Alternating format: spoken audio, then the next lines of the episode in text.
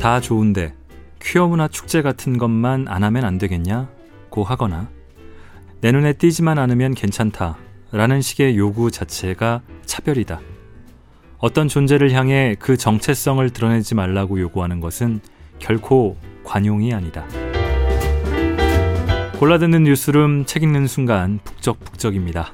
2018년 올해도 찾아온 저는 심영구 기자입니다. 자, 작게나마 2017년 결산을 했던 지난해를 보내고 어, 새해를 맞아 저로서는 이 첫 회에 뭔가 새해다운 의미를 담았으면 싶었습니다. 그래서 제목에서부터 많은 의미를 포함하고 있는 책을 골랐습니다. 맨 처음에 읽었던 그 문장이 담겨 있는 이 책의 제목은 말이 칼이 될 때입니다. 혐오 표현에 관한 책입니다만 저는 이 제목을 접하고 처음 떠올렸던 게 제 직업이 기자이다 보니까 기자들을 요즘에 흔히 멸시해서 혐오해서 부르는 그 멸칭이 떠올랐습니다. 기자들을 그렇게 부르는 이유가 어, 기자들이 함부로 쓰는 기사 때문에 너희들의 말과 글이 칼이 되어서 누군가를 해쳐왔다는 이유인 거죠. 누군가 사람이든 기관이든 비판하면은 반드시 그로 인해 상처받거나 다치는 이가 있습니다.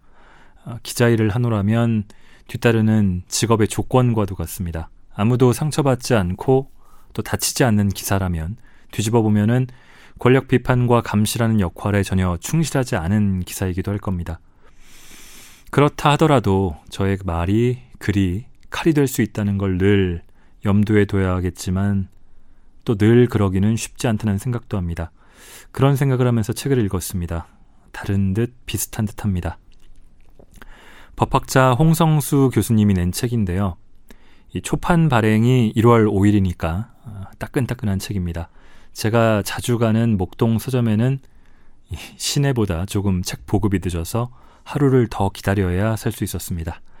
이 낭독을 흔쾌히 허가해 주신 출판사 어크로스와 특별히 강태영 편집자님께 감사드립니다.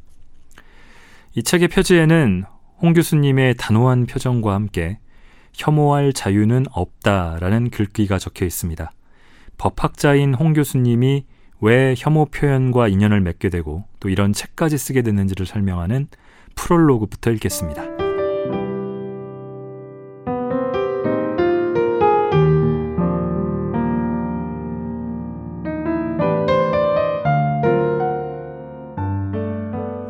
여성 혐오 여혐은 지난 1, 2년간 한국 사회에서 가장 화제가 되었던 키워드 중 하나였다.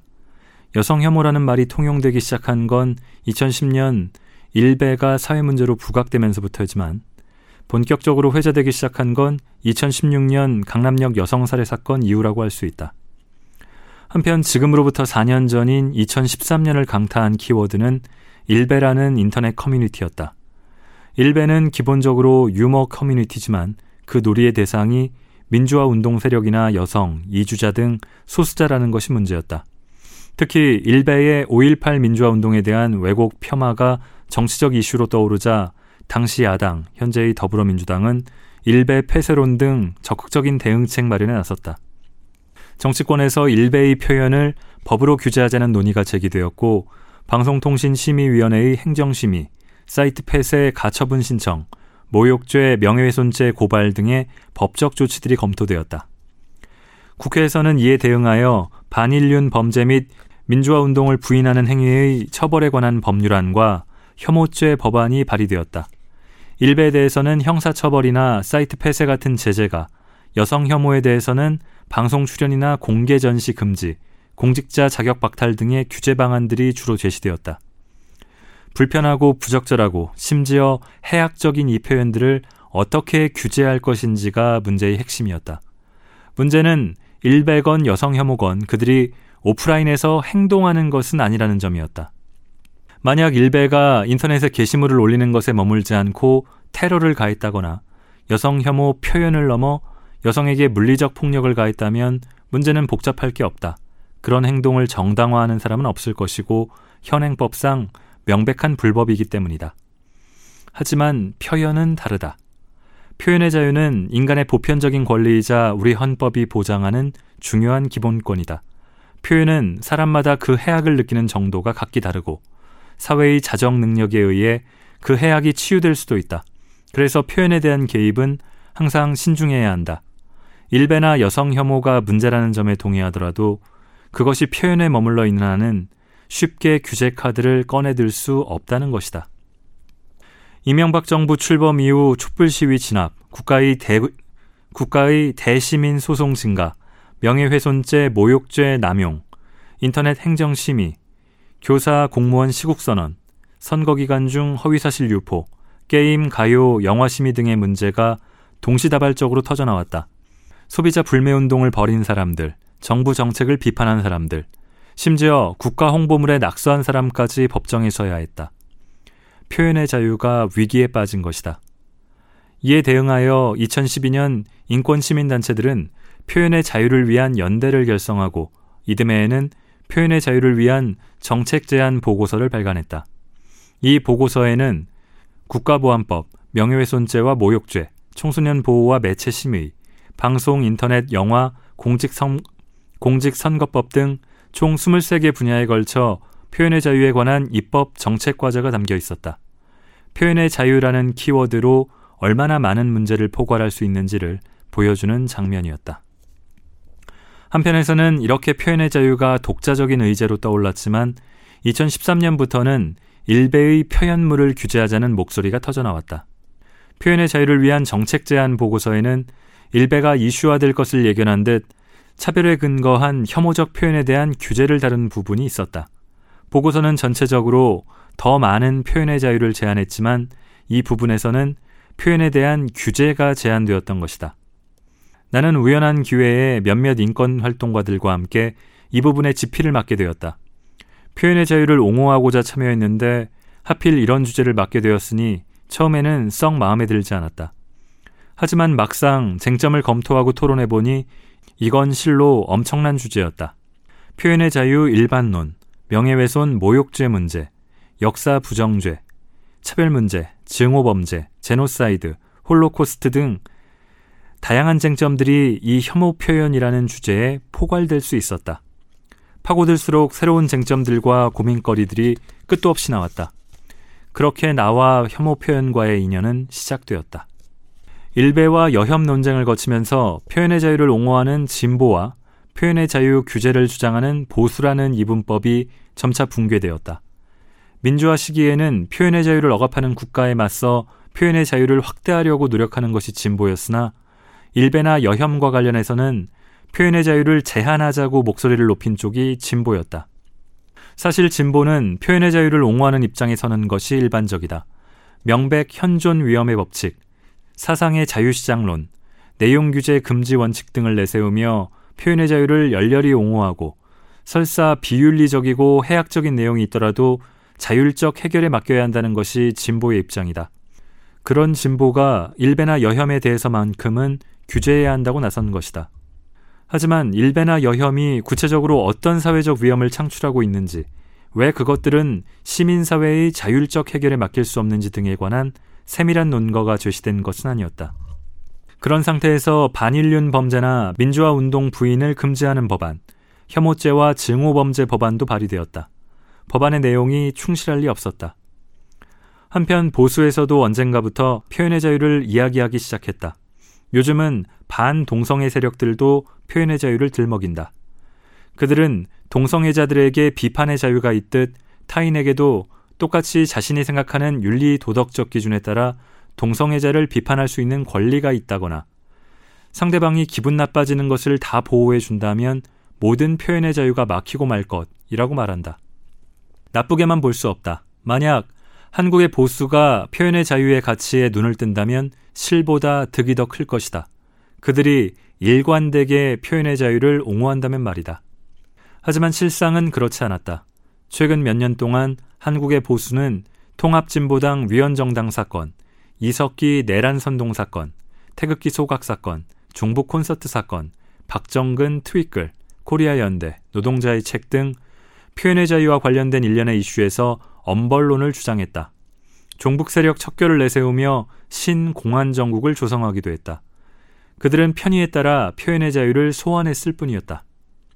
여혐과 관련해서는 구도가 좀 더 복잡하다. 여혐 규제 논의를 다룬 기사에는 늘 여성이 오히려 이 시대의 기득권이다. 남성 차별이 더 심각하다. 라고 말할 자유가 있다는 댓글이 달린다. 이 논쟁은 단순히 진보 보수 구도로 이해되기 어렵다. 일베 문제에선 진보와 보수가 뒤바뀐 상황이 연출되었다면 여혐 문제에서는 진보 보수의 구도 자체가 형성되지 않는다. 여혐에 대한 비판에 반발하여 나타난 진보 주간지 시사인 절독 사태와 진보 정당인 정의당 탈당 사태 등이 대표적인 사례다. 모든 차별에 반대하고 소수자의 권리가 옹호되어야 한다고 주장하지만 여혐을 과도하게 문제 삼는 것에 비판적인 진보주의자도 있다. 표현의 자유에 관해서는 진보와 보수의 입장이 바뀌고 뒤엉켜 있는 셈이다. 이로써 표현의 자유에 대한 전통적인 전선은 무너졌다. 표현의 자유가 진보를 상징하고 표현의 자유에 대한 제한, 억제가 보수를 상징하는 시대가 끝난 것이다. 한편으로는 바람직한 일이다. 역사적으로 표현의 자유는 구체제 타파와 소수자의 저항이라는 차원에서 등장한 이슈이긴 하지만 그 자체로 강한 보편성을 가진 의제다. 이 보편적 의제에 진보와 보수가 합의점을 찾을 수만 있다면 환영해야 할 일이다.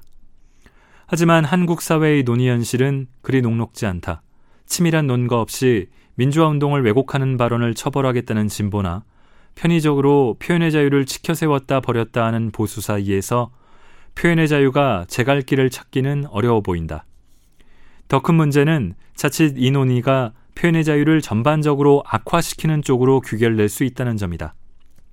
서로 표현의 자유를 존중하자가 아니라 상대편의 표현을 규제하겠다는 목소리가 커지고 이러한 주장이 경쟁적으로 포퓰리즘적 입법을 하는 의회로 규결되면 전반적 규제 확대로 규결될 수도 있다. 그건 정말 최악의 상황이다. 이 논쟁을 이렇게 방치할 순 없다. 여전히 표현의 자유는 중요한 의제이기 때문이다. 표현의 자유는 권리 중의 권리라고 해도 과언이 아니다. 자신의 생각을 말하는 것이야말로 모든 권리 주장의 출발점이다. 부당 노동과 저임금으로 고통받는 노동자, 부당한 차별에 시달리는 이주자, 고속버스 탈 권리조차 보장받지 못하는 장애인, 마땅한 일자리를 찾지 못하는 청년. 이들이 자신의 권리를 보장받기 위해 가장 먼저 할 수 있는 일은 자신의 처지를 말하고 권리를 주장하는 것이다. 표현의 자유 없이 다른 권리의 보장을 기대하기 어려운 이유다. 표현의 자유는 자신의 정당한 권리를 찾고자 하는 모든 이들의 문제, 특히 소수자의 문제다. 그래서 표현의 자유에 관한 논란이 자유 확대가 아니라 자유 축소로 귀결되어서는 안 되는 것이다. 설사 아주 공평하게 진보와 보수, 강자와 약자, 좌파와 우파의 표현의 자유를 모두 축소하는 방향으로 흘러간다고 해도 마찬가지다. 서로 하고 싶은 말을 제약받는 정도가 커질수록 이득을 보던 쪽은 강자다. 서로 할 말을 못하는 상황은 현상 유지를 바라는 강자의 입장에서 그리 나쁘지 않다. 반면 소수자의 입장은 정확히 그 반대다. 소수자에게는 더 많은 표현의 자유가 보장되어야 한다. 그래야 현재의 부당한 현실을 바꿀 수 있고 그들의 권리가 보장될 수 있기 때문이다. 이 난맥상을 풀 수 있는 키워드가 바로 혐오 표현이다. 여전히 표현의 자유는 옹호되어야 하지만 동시에 혐오 표현을 적절히 규제하는 것도 우리의 과제가 되었다. 딜레마처럼 보이는 이 과제를 풀려면 일단 규제되어야 하는 혐오 표현이 무엇인지 정교하게 개념화하는 것이 필요하다. 규제해야 할 나쁜 표현이 있다고 해서 망치를 들고 휘두르려고 들면 안 된다. 일배를 잡겠다고 국가에게 망치를 쥐어주면 국가는 그 망치를 일배에게만 휘두르지는 않을 것이다. 일배에게 휘두르다가 엉뚱하게 다른 표현물이 얻어맞을 수도 있다. 비유하자면 혐오 표현의 문제에 접근할 때는 망치보다는 메스가 제격이다. 문제가 되는 지점을 정확하게 짚어내 정교하게 도려내야 한다. 그래야 표현의 자유와 충돌하지 않으면서 문제를 제거할 수 있고 부작용도 줄일 수 있으며 사회적 합의를 도출하기에도 유리하다. 망치보다 메스가 낫긴 하지만 모든 질병에 수술이 필요한 것은 아니듯 혐오 표현도 금제하고 규제하는 것만이 능사는 아니다. 혐오 표현을 낳는 근본 원인을 제거하고 사회의 내성을 키우는 것 역시 중요한 과제다. 이를 위해서는 개인적 실천도 필요하고 범사회적인 대응도 필요하고 범국가적인 차원의 법적, 제도적 조치도 필요하다. 문제가 복잡한 만큼 해법도 간단치는 않다. 쉽지 않지만 이 복잡한 문제를 하나하나 분석하고 체계적이고 전략적인 해법을 제시하는 것이 책의 목표다.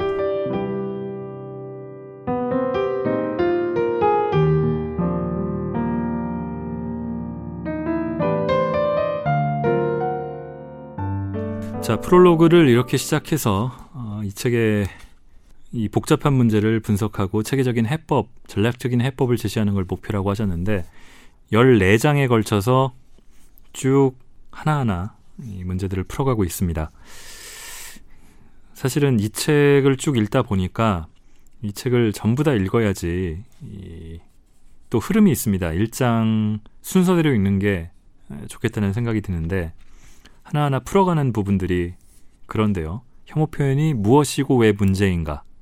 그리고 혐오 표현과 한국 사회, 혐오 표현의 유형, 해악, 징후 범죄, 또 역사 부정죄, 혐오 표현과 싸우는 세계들, 또 미국의 경우 어떤 금지와 허용의 이분법을 넘어서 뭐 범죄화를 했을 때의 명함들, 또 혐오 표현을 해결할 때 단 하나의 방법은 없다. 규제는 어떻게 무엇을 해야 되나? 정치는 어떤 역할을 해야 되나? 혐오 표현에는 대항 표현으로 맞서라. 이렇게 흐름이 있는데 부분 부분을 다 읽을 수도 없고 어, 그래서 고민을 하다가 이 한국 사회에서 흔히 가질 수 있는 의문들 남염과 개독도 혐오 표현인가 뭐 이런 식의 얘기들을 적은 2장 혐오 표현과 한국 사회를 일부 읽어보겠습니다.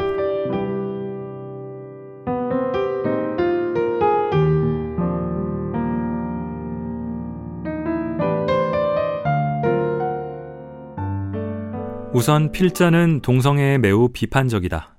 새누리당 비상대책위원으로 맹활약했던 이준석 씨는 동성애에 대한 칼럼을 이렇게 시작했다.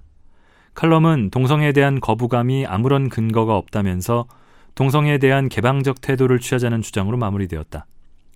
전체적으로 보면 가히 합리적 보수주의자의 면모를 보여주는 칼럼이었다. 나는 SNS에 보수가 이 정도 입장이라면 환영이다 라는 코멘트를 남겼다. 그런데 몇몇 인권 활동가들이 나에게 항의의 글을 보냈다. 그들은 동성애의 비판적이라는 칼럼을 어떻게 긍정적으로 평가할 수 있냐고 물었다. 그들의 항의가 이해될 듯 하면서도 솔직히 좀 지나치다고 생각했다. 이준석 씨 정도면 반차별 전선에서 우리 쪽으로 끌어들여야 하는 사람 아니겠는가? 풀리지 않는 의문을 해소하기 위해 틈날 때마다 성소수자 당사자들이나 인권활동가들과 이 문제에 관한 이야기를 나눴다. 내가 충분히 이해하지 못했던 점은 그 칼럼이 놓여 있는 현재 한국 사회의 맥락이었다. 그때만 해도 나는 혐오 표현이 사회에서 구체적으로 어떻게 작동하는지에 대하여 다소 아니란 생각을 가지고 있었던 것이다. 차별이 현존하는 한 아무리 사소하고 점잖은 표현도 민감하게 받아들일 수밖에 없다는 것이 그들의 설명이었다. 그러니까 동성애 반대라는 말이 실제로 사회에서 어떻게 작동할 것인지에 대한 이해가 다소 달랐던 것이다. 동성애 차별이 공고하게 자리 잡고 있는 한국 사회에서 동성애 반대는 결코 사소한 표현일 수 없다. 실제로 소수자 당사자와 제3자의 입장 차이는 사회적 맥락에 대한 이해 차이 때문에 발생하는 경우가 대부분이다. 예컨대 한국에서 남녀가 평등하다고 주장하는 사람들은 대개 여성 혐오를 심각하게 받아들이지 않는다. 반면 불평등의 현실이 심각하다고 여길수록 여성 혐오의 문제는 심각한 사회 문제로 간주된다. 한국 사회의 맥락에 대한 이해가 다르기 때문이다. 결국 소수자들이 처해 있는 불평등의 맥락 때문에 혐오 표현은 그 표현 수위와 상관없이 차별을 조장할 수 있다는 점에 주목해야 한다. 어떤 혐오 표현은 특별히 대응하기도 구차하지만 그렇다고 그냥 내버려두면 고착화되어 버린다. 예를 들어 회사에서 김치녀, 김여사, 개념녀 같은 차별적인 언사들이 식사, 술자리에서 농담식으로 난무할 때 이를 하나하나 따지고 저항하는 것은 쉬운 일이 아니다. 문제 제기를 했다가는 너무 예민하다, 분위기를 깬다, 농담인데 왜 혼자 유난이냐 등등의 반격을 받을 가능성도 높다. 이런 상황에서 소수자들은 침묵을 선택하곤 한다. 웃는 척 하면서 넘어가기도 하고 다른 말로 화제를 돌리기도 한다. 이때 침묵은 자발적이라기보다는 강요된 것이다. 사회생활에서 살아남기 위한 불가피한 선택이다. 그런데 이러한 침묵이 지속되다 보면 점차 그런 차별적 언사들이 정당화되고 고착화된다. 사실로 굳어지는 것이다. 동남아시아 출신들은 게으르다. 조선족들은 칼을 가지고 다니다가 시비가 붙으면 휘두르는 게 일상화되어 있다. 등과 같이 특정 소수자 집단에 대한 부정적 이미지를 표현하는 말들이 있고 여성은 조신해야 한다. 나서지 마라. 집에서 애나 봐라. 와 같이 소수자를 일정한 틀에 가둬놓고 한계를 지우는 유형도 있다. 이러한 말들이 별다른 제지 없이 발화된다면 어느 순간 사실로 굳어지게 된다. 허위가 사실로 둔갑하여 또 다른 차별을 낳게 된다. 구분을 위한 호칭 자체가 차별을 야기하는 경우도 있다. 예를 들어 교사가 학생을 지칭할 때 파란 옷 입은 학생이라고 한다면 별 문제가 없을 것이다. 그런데 여학생 또는 안경 쓴 학생이라고 지칭했다면 어떨까? 휠체어 탄 학생, 히잡 쓴 학생, 다문화라고 부른다면 어떨까? 누군가를 지적하여 부르기 위해 구분이 불가피한 경우가 있지만 차별받는 소수자의 속성을 언급하여 지칭할 때는 특별한 주의가 필요하다. 맥락에 따라 구분 자체가 열등하고 비정상적이고 비주류적인 것으로 간주하는 효과를 낳을 수도 있기 때문이다. 물론 이건 역시 맥락에 따라 다르다. 예컨대 다문화가 다문화 정책, 다문화주의, 다문화 학회와 같은 식으로 쓰일 때는 개념, 목적, 취지를 설명하는 용어지만 다문화 배경을 가진 소수자 학생을 다문화라고 부른다면 그 학생을 차별하고 배제하는 효과를 낳을 수 있다는 말이다. 불쾌감이나 모욕감을 유발하는 욕설로서 인간의 존엄성을 훼손하고 정신적 상처를 입히는 경우도 있다. 일본의 혐한 시위대가 외친 김치 냄새 난다. 조선인은 똥이나 먹어. 바퀴벌레 조선인을 몰아내자. 등의 구호들이 대표적이다. 특정 인종에게 냄새가 난다는 식의 모욕적 언사를 하거나 동양인을 원숭이에 비유하는 것도 이 유형에 해당한다. 이러한 표현은 그 자체로 소수자를 괴롭히는 것이지만 소수자 집단의 부정적 이미지를 고착화시키거나 구분을 통한 차별을 야기하기도 한다. 소수자의 정체성을 부정하는 방식의 차별적 혐오 표현도 있다. 동성애자를 전환 치료의 대상으로 간주하거나 이주자에게 너희 나라로 가라고 말하는 것이 대표적이다. 그들의 정체성을 부정하고 기본적인 권리를 가진 주체로 인정하지 않겠다는 의지를 표명함으로써 차별을 조장하는 것이다. 눈에 보여서는 안 되는 존재로 간주하는 비가시화의 방법도 있다. 정신병자들은 집에 있어라와 같은 말이 대표적이다. 이는 때로 점잖고 윤리적인 태도로 위장된다. 내 눈에 띄지만 않으면 괜찮다. 퀴어 축제 같은 거 안 하면 안 되냐? 등의 말은 언뜻 보면 타인의 삶을 존중하는 입장인 것처럼 보인다. 하지만 다른 사람들의 눈에 띄지 않고 사는 것이 평등한 인간으로서 존중받는 삶이라고 할 수 있을까? 혐한 시위대는 이렇게 외친다. 일본에 살게 해주고 있잖아. 너희는 구석에 처박혀 있으면 돼. 구석에 처박혀 사는 삶을 강요하면서 살게 해주었으니 평등한 대우를 했다고 이야기할 수는 없을 것이다. 혐오 표현에 관하여 대중 강연을 하다 보면은 남혐, 남성 혐오도 문제 아닌가? 개독도 혐오 표현 아닌가? 라는 질문을 종종 받는다. 핵심은 남혐이나 개독이라는 표현이 소수자 혐오의 경우처럼 차별을 재생산하고 있는지의 여부다. 그런 점에서 보면 남성이나 기독교도와 같은 다수자에 대한 혐오 표현은 성립하기 어렵다. 소수자들처럼 차별받아온 과거와 차별받고 있는 현재와 차별받을 가능성이 있는 미래라는 맥락이 없기 때문이다. 실제로 다수자를 대상으로 하는 혐오 표현은 대개의 경우 소수자를 대상으로 한 혐오 표현과 같은 효과가 발생하지 않는다. 남학생들은 매일 스마트폰으로 스포츠카나 구경한다. 그래서 불행한 거다. 라고 말하거나 비장애인에게 장애가 없는 사람들은 밖에 나오지 말고 집에 처박혀 있어. 라고 말한다고 해서 그것이 특별히 남성이나 비장애인에게 위협이 된다거나 차별을 조장하지는 않을 것이다. 미국에서 백인들에게 덩치만 크고 미련한 백곰 같은 놈들아 라고 외쳐봐야 백인들의 정신적 고통을 야기하거나 백인은 미련 곰탱이라는 부정적 이미지를 고착화시켜 백인 차별을 조장할 가능성은 희박하다. 이주 노동자가 한국인 사장에게 한국 사람들은 사장님처럼 다 게으른 모양이네요. 라고 말한다고 해서 한국인을 차별하고 배제하는 효과를 낳을 리는 없다. 이성애자가 이성을 사랑하는 건 당신 자유인데 내 눈에 띄지는 마라 라는 말을 들었다고 해서 이성애자의 사랑이 위축되진 않을 것이다. 이러한 표현들이 바람직하지 않다고 말할 수는 있을지언정 혐오 표현이라고 이슈화할 문제라고 보긴 어렵다. 반면 똑같은 표현이 소수자를 향할 때는 사회적 효과가 완전히 달라진다. 표현 자체가 차별을 조장하고 상처를 주고 배제와 고립을 낳을 수 있다. 그래서 혐오 표현은 소수자에 대한 차별인 것이다. 나도 남성이라서 남성을 일반화하여 비난하는 발언을 들으면 기분이 썩 좋지는 않다. 하지만 남성에 대한 차별적 모욕적 표현이 난무한다고 해서 내가 차별과 성폭력의 피해자가 될 것을 걱정하지는 않는다. 그저 좀 언짢을 뿐이다. 하지만 여성 혐오는 여성을 열등한 존재로서 차별하는 것을 넘어 일상적인 공포를 야기하기도 한다.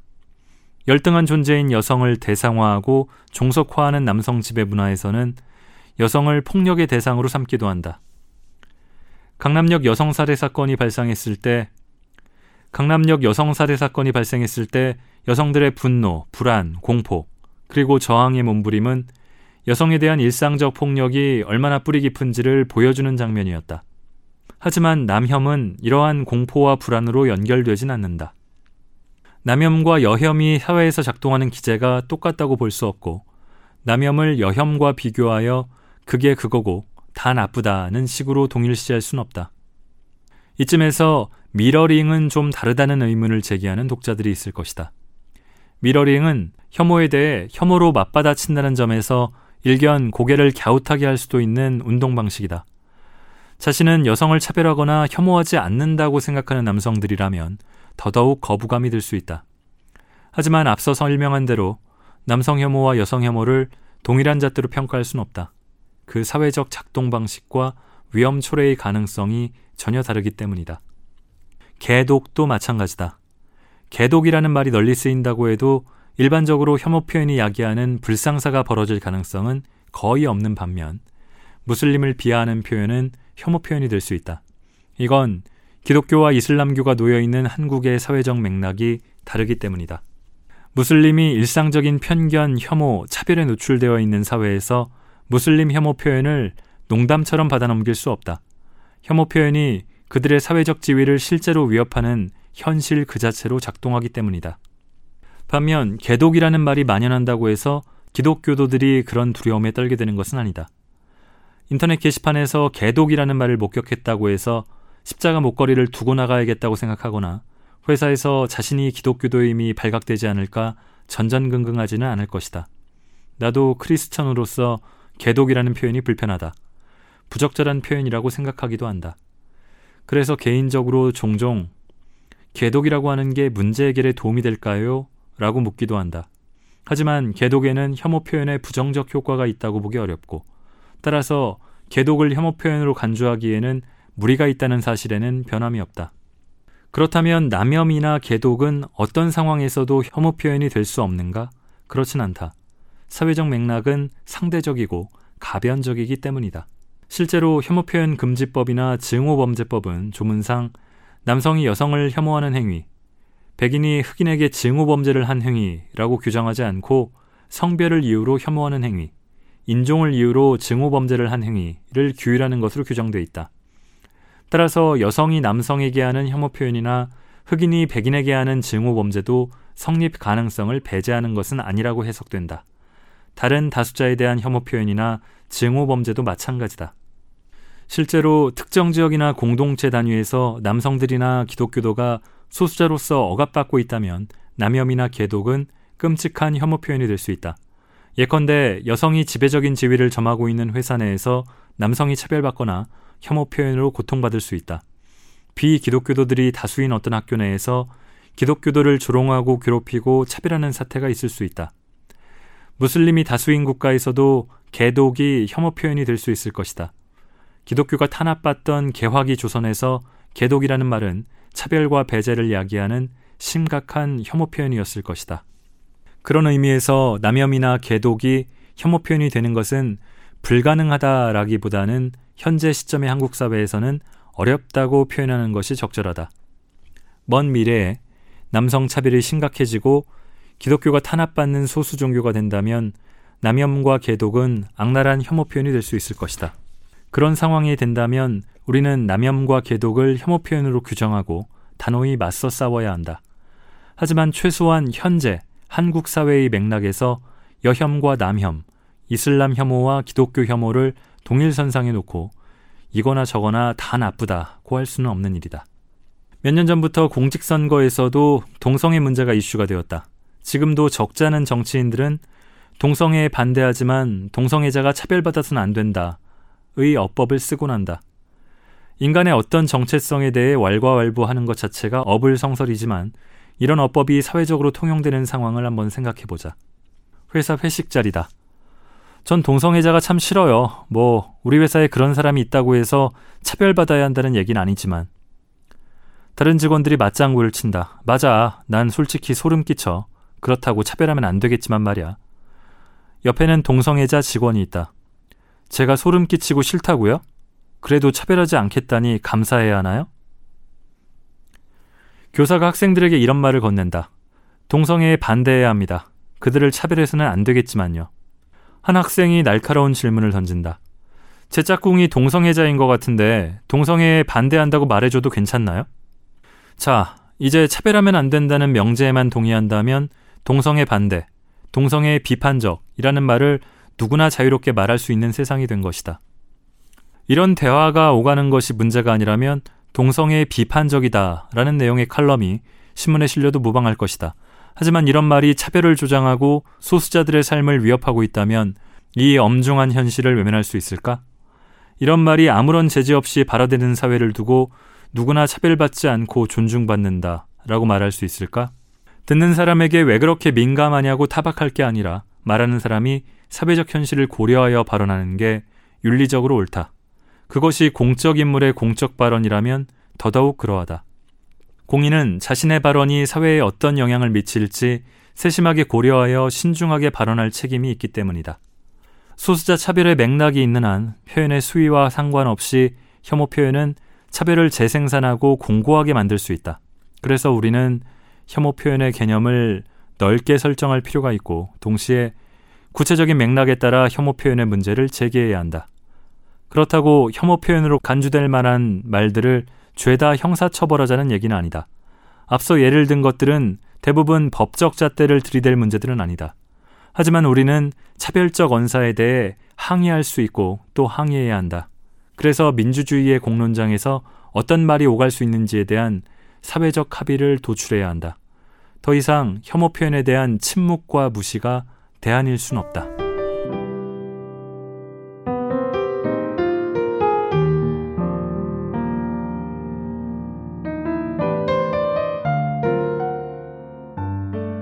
자, 그 앞에 말씀드렸듯이 대안일 수가 없다고 하시면서 하면서 그 다음에 그러면 대안이 무엇이 되느냐가 나오 나와야겠죠. 나옵니다. 굉장히 설득력 있게 나오고 또 말씀드렸듯이 따끈따끈한 책이기 때문에 지난해 한국 사회를 지지난해부터 뜨겁게 달궜던 각종 이슈들이 혐오 관련 이슈들이 많이 담겨 있습니다. 음, 꼭 책을 사서 아니면 빌려서든 읽어보셨으면 하고요. 원래는 제가 프롤로그 읽고 중간에 한번 읽고 에필로그를 읽는 거는 좀 많이 그렇게는 하지 않았는데 이 책에서는 중간중간에 읽을 부분들이 워낙 많기 때문에 에필로그 부분을 좀 읽는 것으로 마무리를 하려고 합니다.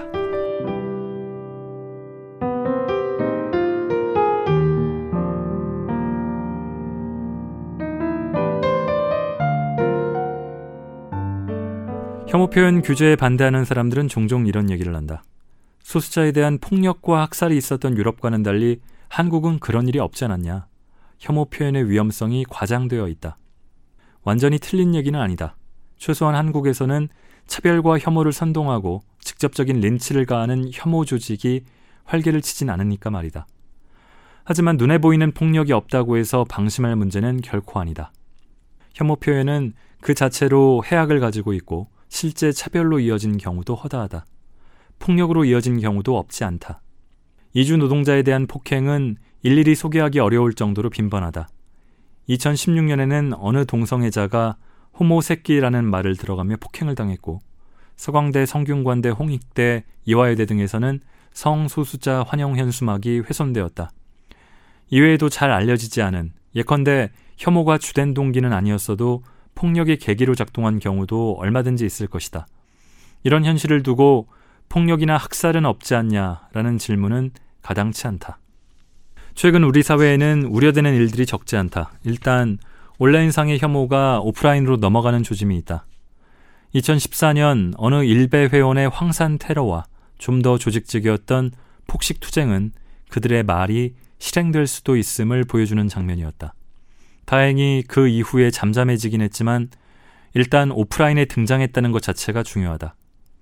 둘째, 최근 혐오 표현이 빈곤, 불평등, 실업 등의 사회경제적 위기와 결부되는 경우가 있다는 사실이다. 외국인 노동자에 대한 혐오를 일자리 문제와 연결시킨다거나 세금 폭탄을 피하기 위해 동성애에 반대해야 한다거나 5.18 유공자의 공무원 시험 가산점에 대해 공부해봐야 소용없다고 선동하는 것이 대표적이다. 사회 경제적 위기가 단기간에 극복되기 어려운 상황이라는 점을 고려하면 이 위기가 혐오와 만날 가능성은 언제든지 열려 있다. 편견이 항상 발화되는 것은 아니지만 자신의 사회 경제적 상황과 관련되면 쉽게 폭발할 수 있다. 실제로 성소수자에 대한 특별한 생각이 없던 사람이 동성애자 세금 폭탄이라는 말에 갑자기 분노하거나 취업난에 고통받는 사람이 일자리를 빼앗는 외국인 노동자라는 말에 거친 말을 내뱉을 수도 있다. 동성애를 혐오한다거나 외국인 노동자를 쫓아내자고 말하는 것을 부끄럽게 느끼는 사람이 세금 폭탄이나 일자리 문제가 개입되면 최소한의 윤리적인 자기 검증을 중단하게 된다. 사회 경제적 위기가 쉽게 해결될 수 없는 난제일수록 엉뚱하게도 만만한 상대에게 손쉬운 방법으로 분노를 표출하게 된다. 미국이나 유럽에서는 혐오의 확산을 그들 나라의 사회 경제적 상황과 연결시키는 분석이 많다. 역사적으로 파시즘이 경제 위기와 함께 나타난 것은 결코 우연이 아니다. 나치즘이 중간 계층의 위기에서 싹dat하는 건 역시 잘 알려진 사실이다. 결국 한국 사회는 혐오 표현에 대한 사회적 정치적 대응에 사실상 실패했다. 영향력 있는 정치 지도자나 사회 유력 인사들, 종교계 지도자들이 혐오와 분명히 선을 긋지 않는다. 교육 현장에도 혐오에 맞선 대책이 체계적으로 수립되어 있지 않다. 회사 등 사적 영역에서 차별과 혐오에 민감한 것도 아니고 건강한 시민사회가 혐오에 맞설 내성을 갖고 있다고 보기도 어렵다. 최근 메갈리아에 대한 공세나 페미니즘 교사에 대한 무자비한 공격, 동성애자와 이주자의 권리를 강화하는 헌법 개정에 반대하는 보수 개신교계의 움직임 등을 보면 결코 만만한 상황이 아님을 알 수 있다. 또 한 가지, 한국 사회는 여전히 혐오의 확산에 취약한 조건을 가지고 있는 것으로 보인다. 심리학자 올포트는 다음과 같은 사회에 차별과 혐오를 낳는 편견을 가진 사람이 많다고 지적한 바 있다. 사회 구조에 이질적 요소가 많고 사회 이동성이 있고 급격한 사회 변화가 있고 의사소통과 지식의 전달이 막혀 있고 소수자 집단의 규모가 늘어나고 있고 경쟁과 갈등이 있고 착취로 이익을 얻고 있고 공격적으로 화를 내는 것이 사회적으로 억제되지 않고 민족 중심주의의 전통이 있고 동화주의나 문화 다양성이 허용되지 않는 사회가 그것이다. 여기서 한국 사회의 상황을 정교하게 분석할 여력은 없지만 올포트가 제시하는 상황적 요소 중 한국에 해당하는 것이 적지 않아 보인다. 특히 다양성의 수용이라는 측면에서 한국은 매우 취약하다. 2017년 8월 미국 버지니아주 샬럿츠빌에서 백인 우월주의 세력들의 집회가 열리면서 3명이 숨지고 30여 명이 부상을 입는 참사가 발생했다. 이 사건에 대해 트럼프가 여러 편의 잘못이라면서 백인 우월주의자들을 사실상 옹호하는 듯한 발언을 하자 오바마 전 대통령을 비롯한 유수의 사회 인사들이 반발하기 시작했다. 유수 기업의 CEO 등 제조업 자문위원회의 위원 7명이 사퇴했다. 대통령 직속 자문기구인 전략정책포럼 의장 스티븐 슈워츠먼 블랙스톤 회장은 편협함, 증오, 극단주의는 미국의 핵심 가치에 대한 모욕이라고 얘기했고 JP 모건 체이스의 CEO인 제이미 다이먼은 임직원들에게 인종주의, 편협함, 폭력은 언제나 잘못된 것이라는 편지를 보냈다. 공화당 원내대표와 보수 성향의 폭스뉴스 진행자도 트럼프를 비판하고 나섰다. 트럼프가 고립된 것이다. 한국이었으면 어땠을까? 보수 정당의 극우 대통령이 집권을 하고 인종주의, 호모포비아 발언을 쏟아낸다고 가정해보자. 여야 정치권이 대통령을 강력히 비난하고 대통령이 임명한 자문위원회 CEO들이 줄줄이, 줄줄이 사퇴하면서 혐오와 폭력에 반대한다고 성명을 발표하는 상황이 벌어졌을까? 민주주의를 지키기 위해 촛불을 들었던 위대한 대한민국 국민이지만 대통령의 소수자 혐오에 맞서서도 그런 범국가적 저항이 가능할까? 이 질문에 걱정 말라 하고 단언할 자신은 없다. 혐오 표현에 문제를 제기하는 건 결국 공존의 사회를 만들어가기 위함이다. 제러미 월드로는 공존과 공공선을 이야기한다. 누스바움은 인간을 존중하고 상상력을 동원해 타인의 삶에 감정적으로 참여하는 태도인 정치적 태도인 인류의 정치를 말한다. 지금 우리 현실에서 중요한 화두가 아닐 수 없다. 혐오 표현은 이러한 공존의 조건을 파괴하겠다는 선언이나 다름없다. 혐오 표현이 난무하는 사회에서 다양한 배경과 속성을 가진 사람들이 함께 더불어 산다는 것은 불가능하다. 혐오 표현의 문제에 대응하는 것은 공존의 사회를 위한 최소한의 요건이다. 다시 한번 강조하지만 혐오 표현 금지법이 없어서 문제라는 얘기를 하려는 게 아니다. 그 이전에 혐오와 차별의 현실에 대해 무감각한 그래서 별다른 대책조차 없이 수수방관하고 있는 한국의 현실을 이야기하는 것이다. 이 상황에서 중요한 것은 혐오 표현에 대한 대응 방법으로 형사 범죄화가 적실한지를 따지는 것이 아니다. 국가건 사회건 작금의 현실을 충분히 민감하게 받아들이지 않고 따라서 유의미한 조치를 취하고 있지 않은 것 자체가 문제다. 어디서부터 희망의 대안을 찾아가야 할지 막막하지만 최소한 할 수 있는 것이라면 무엇이라도 해봐야 되지 않을까? 입법 조치나 법적 대응에 한정하지 말고 전 세계에서 고안되고 실천되어 온 거의 모든 반혐오 표현 대책을 이 책에 모두 망라한 이유도 그래서다. 어떤 것이라도 시작해야 하는 절박한 상황이 우리 앞에 놓여 있기 때문이다.